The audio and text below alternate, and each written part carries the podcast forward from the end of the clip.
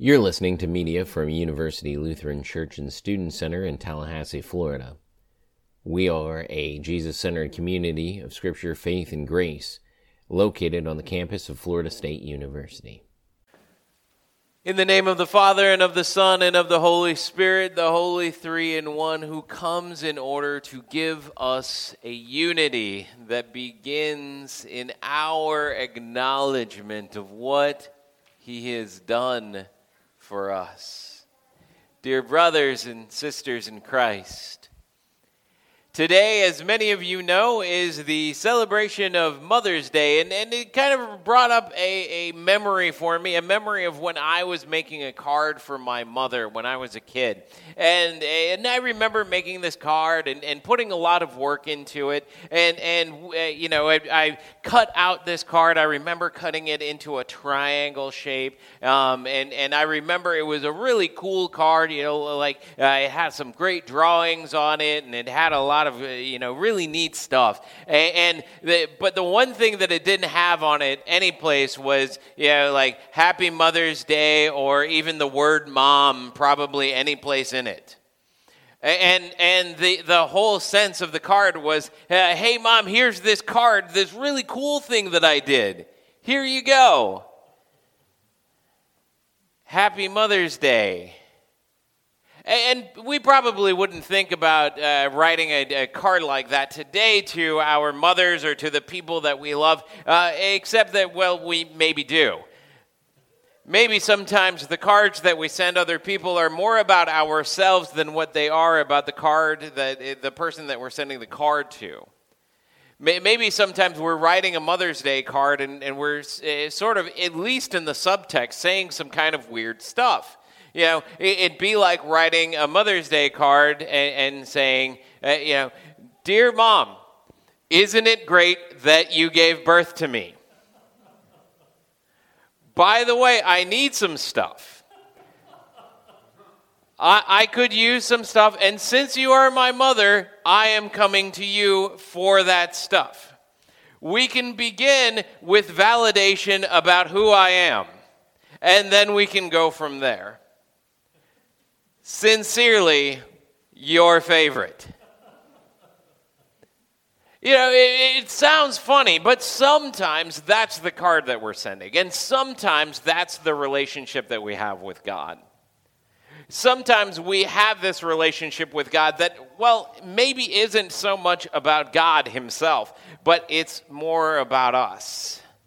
And we get in our own way when it comes to that relationship. We come to God and, and we come to God with this idea that, well, this is all about me, God. And so, you know, thank you for uh, declaring me to be your son. That was a really good choice on your part. And it's kind of weird, but it still kind of happens. And we see proof of that happening in this reading from Acts, this reading from Acts where, where Peter starts it off by saying, Now truly I know that God shows no partiality. Well, that's kind of a weird thing for Peter to start off saying, right? Yeah, why is Peter talking about that God shows no partiality? Well, the reason that he's doing that is that Peter has just uh, met and been in the home of this guy named Cornelius. Cornelius is a, a Roman centurion, he, he is a uh, Gentile of Gentiles, if you will. Not only is he a Gentile, but he is a part of the sort of invading army that has come and set itself up in, in Jerusalem and in Israel. And so he he's especially at odds with probably Peter, who is a, a hometown boy from Galilee, uh, a Jew of Jews. And, and so um, uh, they, there's kind of the, this rub between them that exists, at least culturally, e- even to start with.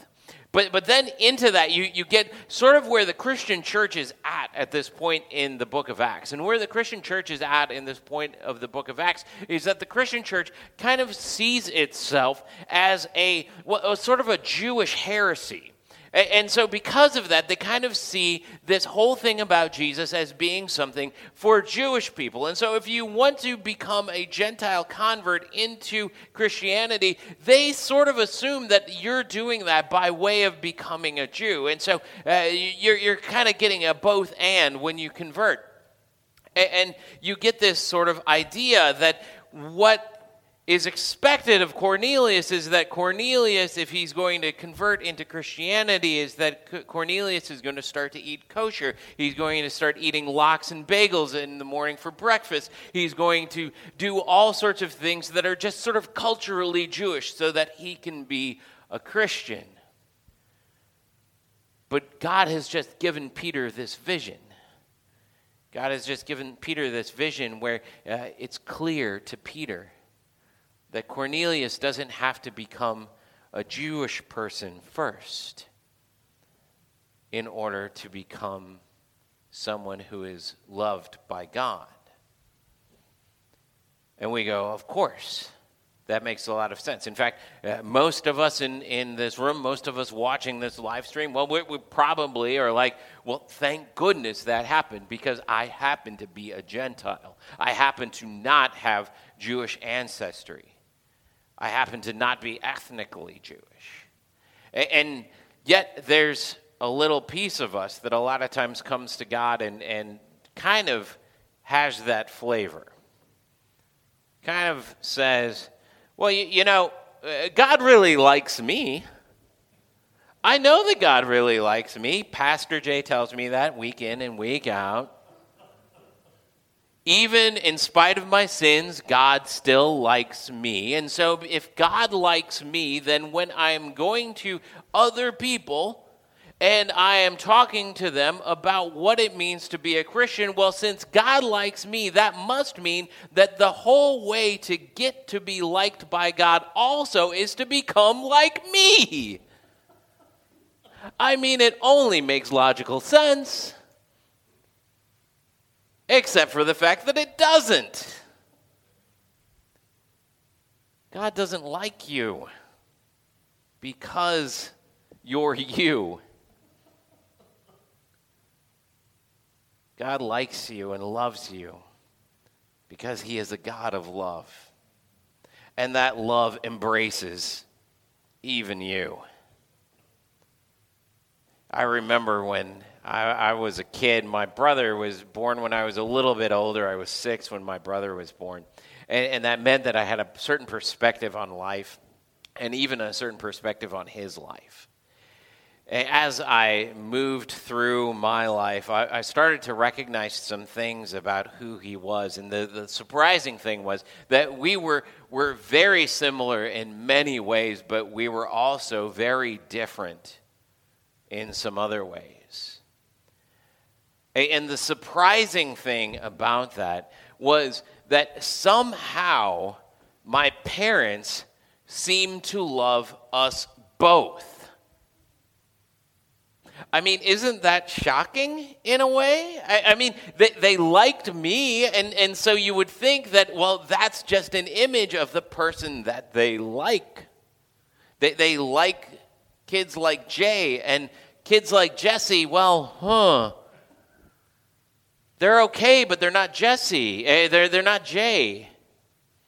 Well, eh, sometimes, as ridiculous as that sounds, that's how we think about our existence in the church. That's how we think about our existence in the world, is that we think, oh, well, you know, uh, those people, well, whoever those people are, well, they're not like me.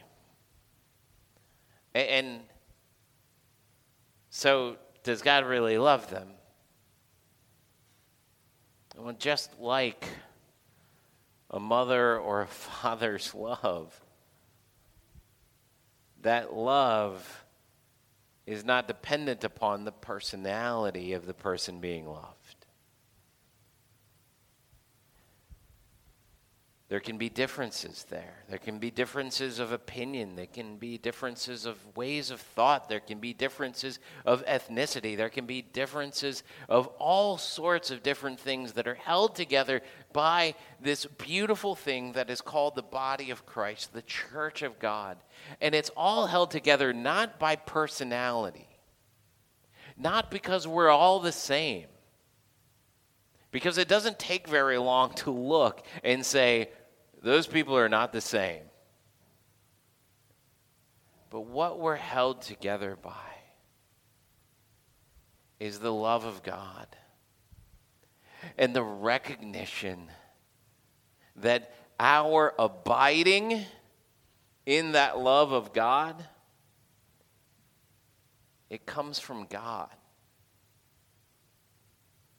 And that we are graced to be able to sit in the midst of that, that we are graced to be able to be forgiven into the kingdom, that we are graced in order to be a part of that vine and branch and fruit connection that is the church. We're all tied together by a love that is a love for all of us. A love that knows us individually for who we are, but a love that doesn't let that individuality get in the way of bringing all sorts of other people around us so that we can be loved together and so that we can love them as well. And that's what the psalm today is all about. It's all about God. It's all about giving praise to God. It's all about recognizing what God has done. It's not about recognizing any of the things that we have done, but it's about recognizing God and praising God for who He is and the greatness that He is. And the greatness that He is is that He is a God who can love not only two brothers or five people in, in a family or even uh, people in, in one nation, but God can love all these people together. And that is why he is so great. That his love stretched out on the cross, forgiving our sins, unifies us together as his family, as people who are the co beloved of God brothers and sisters in Christ. Different in our personalities, but the same in how He loves us. So may you go out this week recognizing that God has created something unique and individual in, in you and in the people that are around you but that he loves us all for the sake of his son, Jesus Christ. Amen.